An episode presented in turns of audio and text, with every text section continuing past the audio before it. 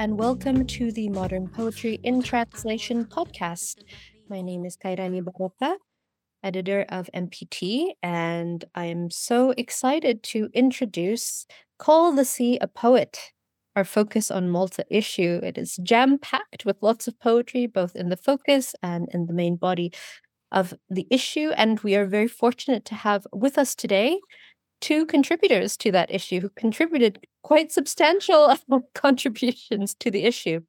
First, we have Adrian Grima, born in 1968. Adrian writes poetry and prose in Maltese for adults and children and has read his work at festivals in many countries. He teaches Maltese literature at the University of Malta and Maltese language at INALCO in Paris. We also have with us Albert Gatt, who has translated several works of poetry and prose. In fact, I'll just say Albert Gatt translated four poets for us in this issue, including Adrian, and we're very grateful for that. Um, he's translated works by, among others, Adrian Grima, Emmanuel Mifsud, Walid Nabhan, and Claire Azzopardi. He works at Utrecht University and the University of Malta. So I think we'd like to begin with a reading. Adrian, if you would please kindly read out the poem that Albert translated for you that is in our issue. We'd love to hear it. So this is uh, We Are the Freed. And the original version, there's a reference to 21, which is 1921. And 21 is also the age of my son, who I'm referring to. And 1921 was the year Malta gained its first uh, self government. We are the freed. You told me you're the son of 21, and this, the land of light and of those freed. You told me you didn't want queens and kings, for this land is no fiefdom ruled by lesser gods. And we, we are not grubs and flies. You told me pedestals are built for saints and towers for the detained and confined. You told me there's no room for oligarchs and patriarchs, that the sun will sing its song for north and south. You told me this land is for the living, whatever their tone and tongue, whatever their traits or visage. Land of carob trees and juju. This land is for the living, you said, not for persons made of glass a land of open land and thyme, of basil, rosemary, and mint. We exchange our views among the herbs, you said, exuded by the soil like mists of wonder. We spend our mornings mapping out the ways of hearts and minds. We cross the middle sea and come across in the tongues and idioms of creation. This you told me, is a free land, and we, we are the freed. Thank you so much for that. You also contributed a delightful essay for us entitled Of Reach and Richness, which is sort of about reconnecting with an understanding of the vastness of, of the Maltese language and its history uh, in the streets of, of Paris. And I was wondering if there's a connection between the essay and, and the poem actually um, to you in terms of what you'd like to say about being Maltese and, and the Maltese language and the Maltese land. Um, yeah, I suppose there is. I, ha- I, hadn't thought of this. Yes, I suppose there is a, uh, an important connection in the sense that I'm trying to look at Malta and its language today, and especially um, the Malta that we're leaving for our our sons and daughters for the next generation. I, I think of Malta as as a place which, uh, for me, should be open open to the to the winds of, of different cultures and different ways of living, the different um, worldviews, rather than a Malta which is sort of closed in its ways and, you know, afraid of whatever comes its way. On the other hand, sort of, uh, I, I also think of, of, of Malta as as a place where where people are uh, respectful of what other generations have have have provided, uh, have given it. So it's it's to me it's also a Malta which um, it cherishes its freedom, its um, its creativity, but is also respectful of what it has received from its ancestors and is ready to take it forward, so to speak. Albert, you've translated quite a lot of, of Maltese authors. I'd like to bring you into the conversation, and perhaps we can begin with your reading of Glenn Callea's poem that is in our issue. Certainly. Um, so, this is a, a short piece which um, belongs in a series. Um, and it's it's a little special for me because I think this is the first translation of Glenn's poems that I, I've ever done. Um, even though I've I've known Glenn and his work for many years, uh, he takes some it takes some persuading to to get him to to you know give it up and let you translate it. um, here we go. It doesn't have a title. The government in your house smells of fresh paint it takes samples of your headaches for finding purposes. It takes samples of this newfound cleanliness. Question Those flying ants, do they still give you trouble? Yes, I say. They give me trouble still, those flying ants, especially in the evening. Inside my eye sockets, they're drawn to the light. Now every window's open. Let in some fresh air. Thank you so much obviously, this seems to be a political poem. and I was wondering um, what drew you to this poem and, and what do you think it references in terms of Malta? Yeah, that's a very good question. Um, it certainly affords a political reading, right? The government in your house and and uh, and all this all this talk of, of, of things having a newfound cleanliness um, and and this sort of this very bureaucratic voice that's featuring right? Very typical of of, of glenn's uh, recent work by the way this this use of multiple voices that um, collide in in the verse and it it takes sometimes it takes multiple readings to actually realize that there's different voices here that that are kind of in some kind of dialogue which i find really interesting. Does it say anything or does it reference anything about malta if we give it a political reading, I think there's uh, an irony that's very clear in in in the tone and in in in, the work. Um, the idea that you have a government that's sort of freshly painted and, and, and reeks of that, and it's all very surfacey, and, and that of course doesn't necessarily mean that this newness, this cleanliness is, you know, goes all the way down to the core. Uh, and I suppose that is something that could be could be read into this. That said, this is, I think, a very partial interpretation. Um, I think it's also possible to to read it in, in a different way, um, not necessarily as a as a sort of political piece. Although I do think the political reading is is is would be the most prominent in my mind, or was at least when I was translating it. I did not actually discuss with Glenn um, what he had in mind here, which is interesting. Maybe I should have. I like to draft a translation and then share it with the with the author.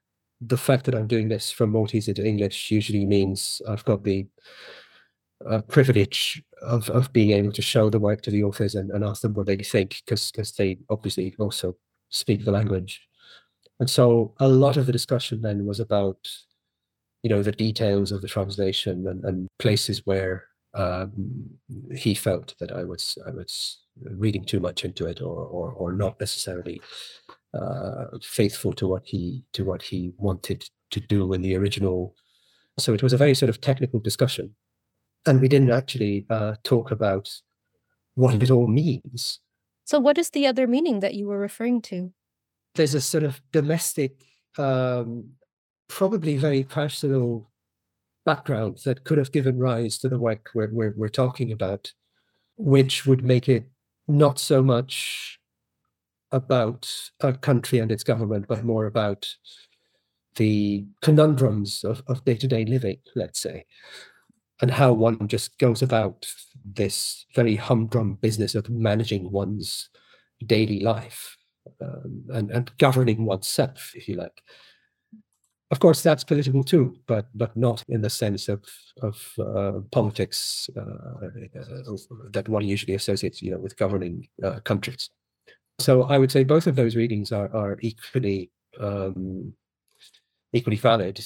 Yeah, and it actually reminds me of, of Adrian's uh, poem in terms of you're talking about your son as well as about your nation, right? You're addressing your son, which is, you know, obviously extremely personal.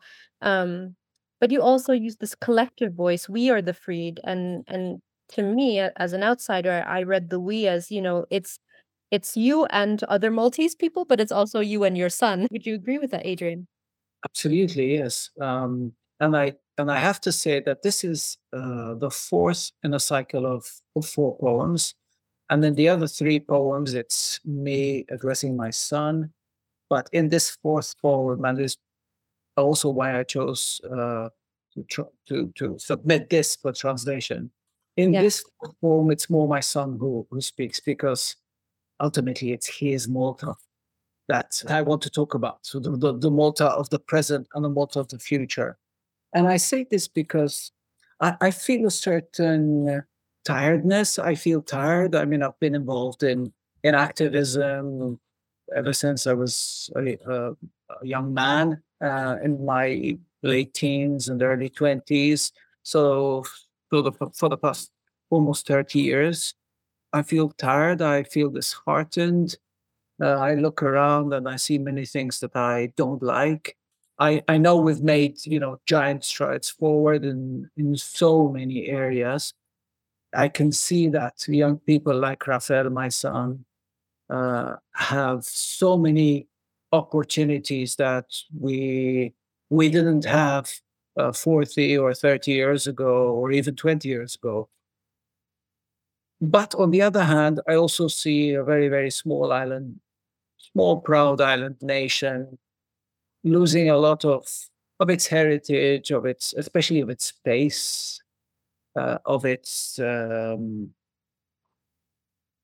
its culture in the in, in the beautiful sense of of, of the word. Um, and mainly not because people are making cultural choices, but because uh, we've been gri- gripped by a certain greed, which is is making people of my generation angry and disheartened and perhaps bitter. That's the word I wanted. Uh, I think bitter is the word.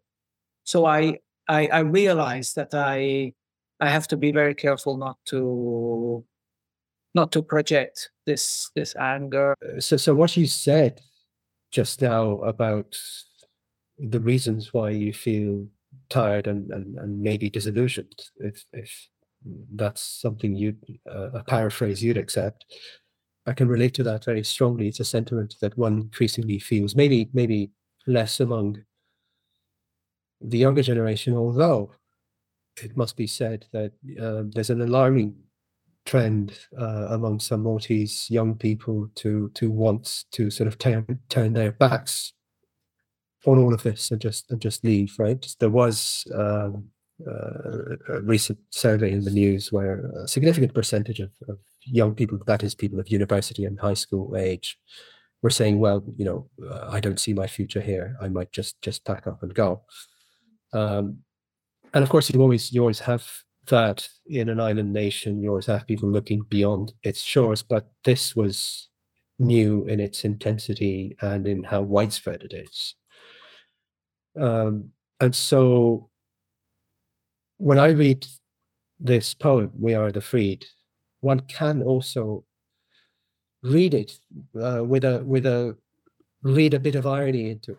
You know, here are those hopes and dreams of 1921 and and and everything that came after uh, because 1921 of course was also not the last chapter by any means in in this country's you know road to freedom and here we are now in the wake of all the things you mentioned adrian uh, one one could also sort of read read this poem and detect uh, a tone of irony or maybe just this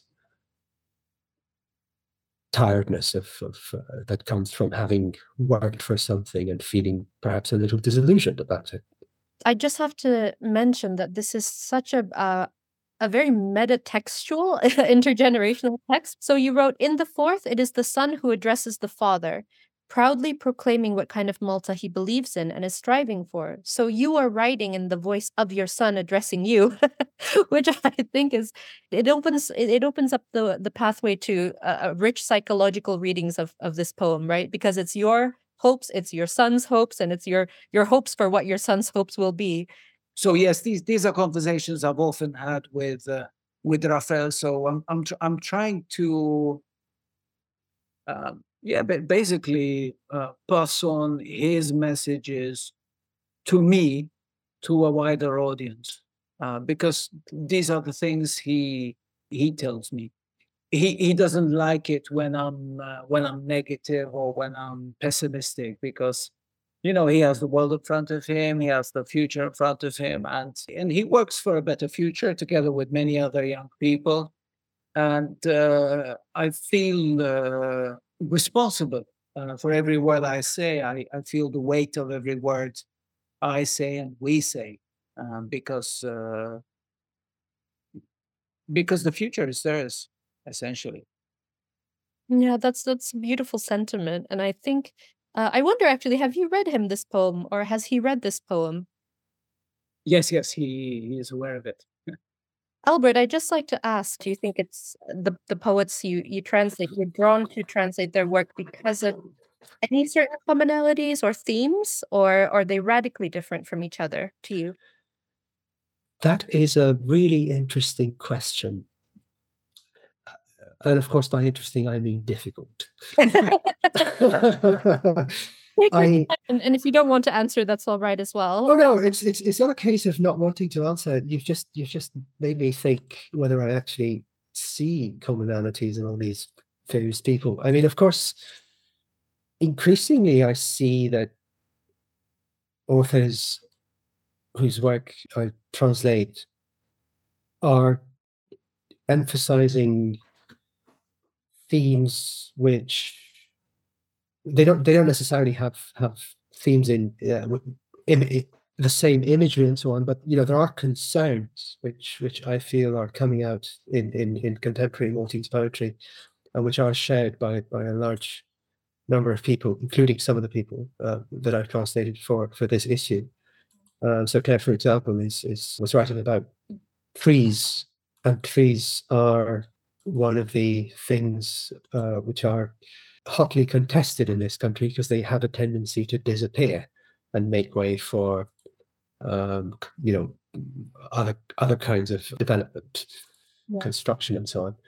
Um, so one, you, you, know, I could say yes, they have communities, but they also have very, very distinctive voices. Um, in in Glenn's work, for example, there there are these. It's a, it's a very sort of dialogic structure. We have multiple voices um, interacting, and often imagery which is extremely everyday, and that's what makes it so interesting. Uh, you know, that the work just sort of fizzes with all this with all this um, stuff about you know flies and paint and houses. Uh, Claire has a has this romantic streak underlying the work. I feel, um, you know, where trees take on a certain significance of of uh, of permanence, but also sort of these ancient and storied creatures with with all kinds of of, of, of narratives that get intertwined with with those of, of human beings. Um, Adrian is far more overtly political, if you'll allow me to say that, Adrian, um, in, in, in the way I the way I read your work. Uh, but also, the, the poetry comes comes across also in in in, in the rhythm in Adrian's work. There's always a lot of uh, rhythm plays plays a really central role. At least for me, that's one of the things I have to hear uh, as I translate. So you know, stylistically, uh, in terms of metaphor imagery, the, the, these works are, are, all very distinctive. Um, Claudia, again, different story. In these recent pieces that she wrote, she's there's almost a, something of jazz in what she's writing. They do have things in common. Um, they they do stem from a geography and a recent history, which I think gives them a baggage uh, from which they draw a lot of their themes, but also very different in terms of their styles, in terms of how they handle, for example, uh, the rhythm of the language and so on. Yeah, and it's it's interesting that you say that Glenn Callea deals with everyday things because the first adjective that kind of came to my mind when I first read uh, The Government in Your House Mhm. was that it is to me a surreal poem, obviously, because Oh yeah, government in your house take samples of your headaches for filing purposes. It takes samples of this newfound cleanliness. Um, it's about bureaucracy and the intimacy of bureaucracy. Li- like a lot of surrealist uh, poetry, right? It's it's constructed. Um, you, you know, the, the the surreal feel that it has is cobbled together from things that you could stumble on in your own house, if you see what I mean. Of course, yeah. Uh, right? Win- you know, Everyday it's, things, it's yeah. windows and doors and paint and, and samples and, and and other things and yeah. So, but you're right. I do I do agree. It's got a very surrealistic feel about it. Yes. Um, well, I, I actually want to ask a question um, to both of you that came about for me when um, I was editing Adrian's wonderful essay of Reach and Richness. To quote one tiny part of, of the essay, you write, I particularly love Arabic. Again, it's something very personal and probably has partly to do with the fact that mine is a language of Arabic origins, with many of the Mm. characteristics you would associate with Arabic languages, especially those spoken on the street. And you talk about um, the complicity of Maltese with Arabic, with various Arabics. In fact, I love that various Arabics and, and complicity with other languages as a sense.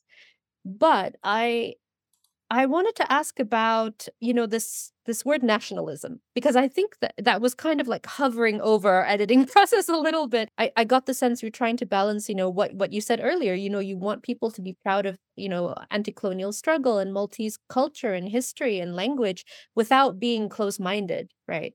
Um, with with the sense of openness as well.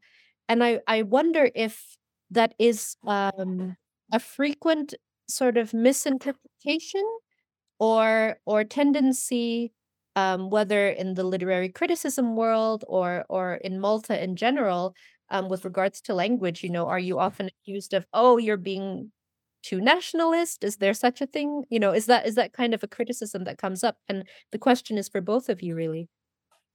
Absolutely. Uh, I think you hit the nail on the head over there because um, sort of people who are associated with the promotion and the development of Maltese as a 21st century language are sometimes uh, accused of being nationalistic.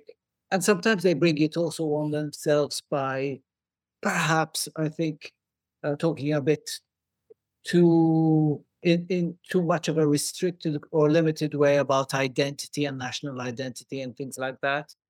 I I'm not, you know, I'm not com- completely against the idea of talking about identity. I think, of course, identities are always in flux. Uh, that identities uh, come out always in relation to different to to other to the other or to the to others. So you know, identity, national, um, the nation itself. The, these are all you know complex um, uh, phenomena uh, and always in flux. To put it very simply, I don't normally use the word nationalism or nation or even identity because I find they come with a baggage which I don't want to identify with. I prefer uh, to talk about uh, the kind of um, heritage we have, the, the richness, the cultural richness that we've received from our our ancestors, and uh, and which we also share with our neighbors. Um, so so these are important issues um, for me. Uh, what I tried to do in my in my essay was to explore, and it really is an exploration. It's definitely not a statement. I'm trying to explore how my my relationship with Maltese, with the Maltese language, uh, makes me just as cosmopolitan, just as open as my relationship with French or with Arabic or with English or with Italian. That's basically my my my point, I suppose. Um, so in a way, it's it's it's taking the opposite direction to that of nationalism and of identity politics, which which I find uh, passe and which do not reflect sort of our our realities today. And I'm also very much, I, I think we, re- we really need to be very much, much more open to the cultures that exist in Malta today, because I think they bring great richness even to to our language. And I think we're missing a very, very big uh, opportunity here if we if Mhm. we pit languages and cultures and and ethnic groups against each other. I think that's definitely that's definitely not the spirit of the age, and that's definitely not conducive to making our own culture. I, I know there are issues with the word the word culture and the way I'm using it, but anyway, um, uh, making our own culture um, rich, uh, richer. Um, and I think these these are incredible opportunities having having Nepalese here, having Serbs living here, Italians, um, people basically from all the nations of the world living on this tiny island. And I don't think we're not connecting enough with all these uh, different languages and communities and cultures. The, the other little thing I wanted to say very quickly was that, you know, that really difficult question you asked, Albert, about commonalities between the different poets. I think Mhm. one thing which comes out strongly is the fact that they don't um, rely, like the poets from the earlier generations, on Catholicism and nationalism. Uh, yeah, th- that's actually true. Um, so if there if there is if there is something that um, they or I, I should say you right because you're one of them uh, that, that you guys have in common is this i i- it's it's a sort of this absence of that imagery that or and and those themes that that do tend to characterize uh, work, let's say, up to and including the 70s, uh, and of course, even uh, before that. Uh, although, of course, the treatment of Catholicism uh, and, and in general, you know, religion uh, changed very drastically, of course, from something that was to be preserved at all costs as an, uh, an essential feature of our identity to something that was to be questioned and and uh, even viewed as as uh, an obstacle to many things.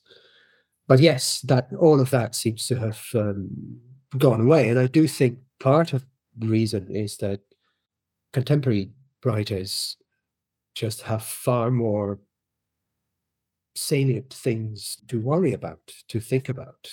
The environment, the the place of this tiny fragment of rock in in the in the rest of the world, the you know the political situation um, in in our, in our country, uh, and how that might might develop in the future.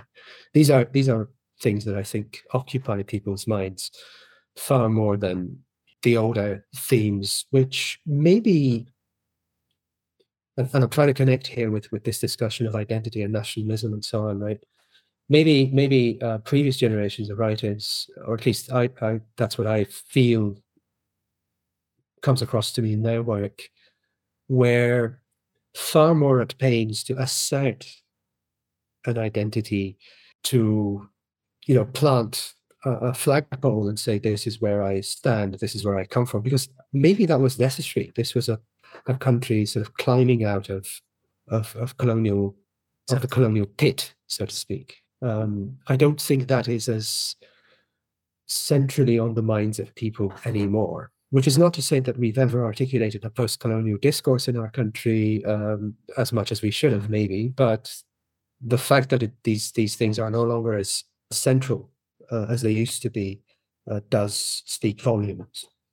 No, I was just just going to add that I think uh, the new generation of poets um, that started writing mainly in the '90s are much much more concerned with the language that they're using, and there's a lot of the creativity Yes. you find in modern day Malta in their language. There's a lot of creativity, there's a lot of experimentation. Not that there wasn't in the 60s. I think that the new generation has has managed to weave its own language, or languages rather.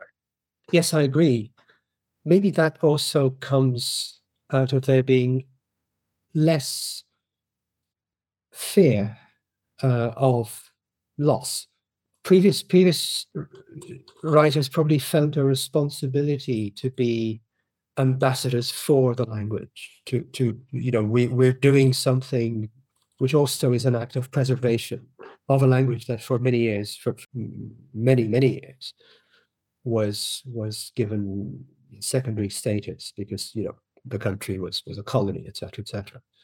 This confidence that you see, what you just mentioned, this almost ludic attitude to towards the language, this this ability to play with it, to to create your own version of the language uh, for your, you know, which which is also your own literary voice. That speaks of a much greater confidence in in the language and its capabilities this is a fascinating discussion. I feel very privileged to to to be hearing it. Thank you. Um, it just occurred to me, you know, here are the three of us, all of us using English, and we all we all come from island nations that were formerly British colonies, right? And this is a, a, a conversation and a struggle that I have both in my own head and with fellow translator colleagues around the world all the time, right? You know, like what is the role of English? And and I, I think there are many different roles, right? And there are many different contexts. So would you say that the translation of Maltese into English now in, in this issue that, that we're doing with MPT, you know, we hope is a good thing. Obviously, we hope you know it mm-hmm. be used to spread the word about the wonderful work that many Maltese writers are creating. But I wanted to ask both of you: so is that sense of English as um, more of a bridging language rather than a colonial language for younger generations? Is that true, or or do you think that's a more a simplistic way of looking at it? I think I think it is. I think people don't think of English as a colonial language. They just think of English the way anybody anywhere thinks of English. You know, I, I work in the in the Netherlands where nobody thinks of English as a as a colonial language because uh, Dutch used to be a colonial language. You know, English English wasn't to the Dutch, but English is is just viewed as you know that's that's what we use when we need to do certain things when we need to speak to certain audiences so people certainly don't think of English in Malta, I think, as the the uh, you know a language that's you know redolent of the colonies, so to speak. At the same time, in in Malta, the linguistic situation is is a very complex one. Um, for example, there are, there's also a, um, a part of the population which has English as its first language, so people who, who are brought up speaking uh, the Maltese English variety, uh, which also exists just as, you know, Australian English or South African English exists, right? Um, and they, you know, that English is their first language as a result. Um, and part of that complexity uh, of the linguistic landscape here is this tension between a language like English, which clearly allows you to, you know, go places and speak to to very broad audiences, uh, and a language like Maltese, which clearly doesn't, in, in, because it is at a numerical disadvantage. You know, there's barely half a million people who speak it. So what I find thrilling about translation is the possibility of of just avoiding all of that discussion altogether and say, well, you know, you can you can go from one to the other. You can you can write in one and, and render it, recreate it in another, um, and perform that bridging in some way. But yeah, to answer your question more more directly, um, people people's attitude to English in Malta will, will vary considerably depending on background. Um, so some people will see it as, yeah, it's my second language and it's it's what I use whenever I'm you know, in certain situations or contexts as a function of who I'm talking to and what I'm doing. For others, it is it is very much a first language because they they um, by a decision taken by their parents, presumably, uh, not necessarily a well thought out decision, but there we are. um, they grow up with English as their first language and, and Maltese as their second language. You've mentioned Indonesia because it's the country where you come from, and that one of my one of the most beautiful experiences I had reading poetry abroad was at the Makassar International Writers Festival in South Sulawesi in Indonesia in 2015. Um, if if I didn't have English to this, which is to my mind an international ra- language rather than the language of of the British Isles or of, of or of England actually. If I didn't have English, I wouldn't have been able to connect with the you know the large audiences uh, we had at the readings in Makassar with the hundreds of young people who came to those readings and and to, who talked to us after the readings and connected with us. So to me, um, th- this is this is what English is uh, today, at least to me personally. I don't want to see English as a language that you know creates this monoculture, this monolinguistic culture, but rather as a language which facilitates um, knowledge and use of other languages. Of course, English in its own right, but also lingu- uh, English as a facilitator um, for communication between other languages. I think this is this is how we do it also in the Malta Mediterranean Literature Festival. Because English is there to facilitate the participation of languages and and literary traditions, various literary traditions, especially from the Mediterranean, but but also beyond. Uh, but not so much English as the the language that somehow um, swallows up all the other languages into this uh, into this big pot of of linguistic soup, but rather a facilitator for communication between different languages. So I can read Tomas Tranströmer in, in English because I can't read uh, Swedish. Right. yeah. But um, that doesn't mean that um, Swedish means nothing to me. I mean, I, I, I love to listen to Wisława Szymborska read her work in Polish, even though I don't understand a word of Polish. Um, Right. th- then I can read the poem in English. But listening to the original language, language or languages is really important.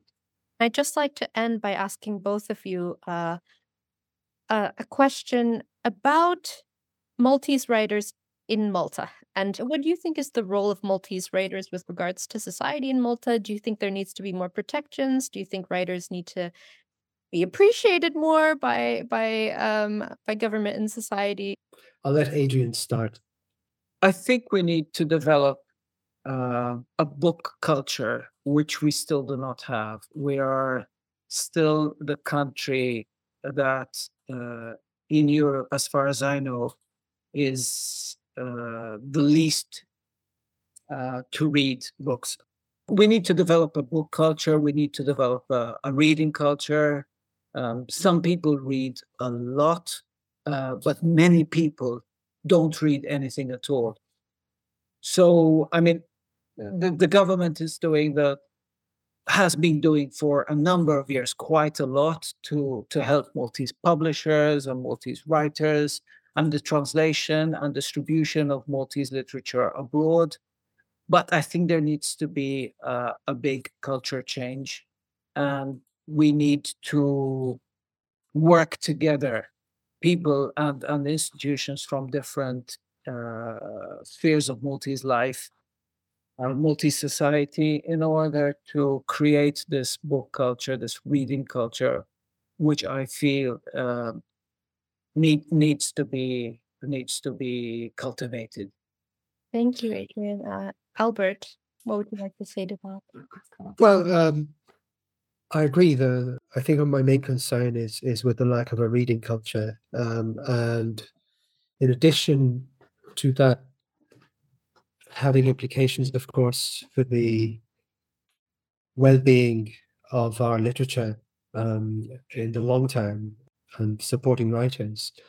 the lack of a reading culture also has an impact on the nature of our public discourse because when one is, you know, discourse in, in the broadest sense, written or spoken, you know, debate, the formulation of ideas, uh, it relies on on the use of language. And the use of uh, uh, re- reading is a very exposes you to, to, to, the use of language in in, in very particular settings, which are very different from um, the use of language in everyday settings, and allows you to formulate, especially in writing, um, to, to be exposed to ideas formulated um, at a at a depth that is perhaps um, not as easy in spoken conversation on a day-to-day basis. So with a lack of a reading culture also comes a lack of exposure to ideas and to ways of formulating ideas at this at this level of depth and sophistication. And I think that does uh, over time begin to reflect on the way um, important issues are discussed in the public sphere, whether that's through the media or or or in other ways. A lack of informed perspectives and also a lack of ability to to to formulate uh, and address things at the level of complexity they deserve or simply falling back on on on default polarizations around around a given topic for example. You know are you for or against this? So i think the lack of a reading culture ultimately um, has there's a price to pay for it which which goes which of course impacts the the um, the longevity of a of a of a nation's literature. Oh God, I used the word nation. Sorry, Adrian. um, oh, that's that's fine. It's hard to find a substitute for the word sometimes. Um, well, let's say the, the, the, longevity of a literature in a given language, right, uh, is is impacted by the lack of reading culture. But but the, the price that we pay goes beyond that. Um, even though that is a crucial consideration as well. Thank you both so very much for your time. And I really hope that our, our little issue called The Sea a Poet, Focus on Malta, uh, introduces people around the world to your voices and, and to those of your colleagues. And I, I certainly had a blast editing this issue. I learned so very much. Uh, we are at MPT grateful as ever to the support of Arts Council England. We are also grateful for the support of the National Book Council of Malta, the Maltese National Book Council, in the creation of this issue. Uh, you can find our podcast wherever you find podcasts alongside transcripts as well. So thank you both, Adrian Grima and Albert Gatt. And thank you. We both enjoyed the issue. Thank you so much for being a part of it. And thank you for your time here today. Thank you for listening to the MPT podcast. Music for this episode is by Karma Jen a Maltese multi artist musical collective led by Noah Fabry. For more information about MPT and to subscribe to the magazine, please visit www.modernpoetryintranslation.com.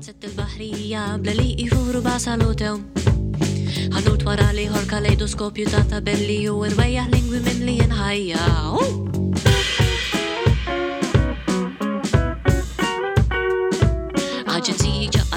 madwar id-dinja fit-traċċi tal-kolonjalizmu. Tintilef fibra tipprova tifibra tinsa, torganizza tinsa l-komunità. Nemla d-dur il-gżira tiħu temant la frodeli. Il-plastik it-faltana, il-kripto discendenti ta' dejn.